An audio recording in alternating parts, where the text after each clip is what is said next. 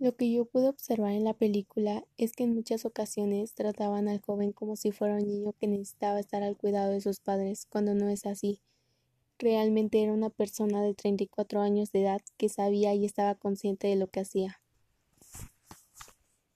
Dando a entender que muchas personas tienen la idea errónea de que las personas discapacitadas no pueden hacer y ni tienen el mismo derecho que los demás y eso es simplemente algo que hace que la sociedad sea de verdad que muy mala.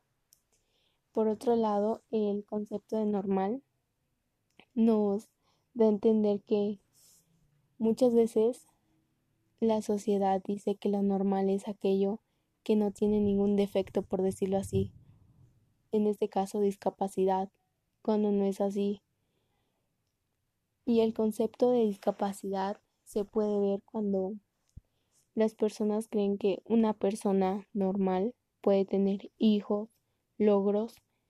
Sin embargo, se cierra la idea de que una persona con capacidades diferentes puede lograr y hacer cosas en la vida cuando no es así. Todos somos seres humanos y tenemos las mismas necesidades y tenemos los mismos derechos y debemos ser tratados por igual.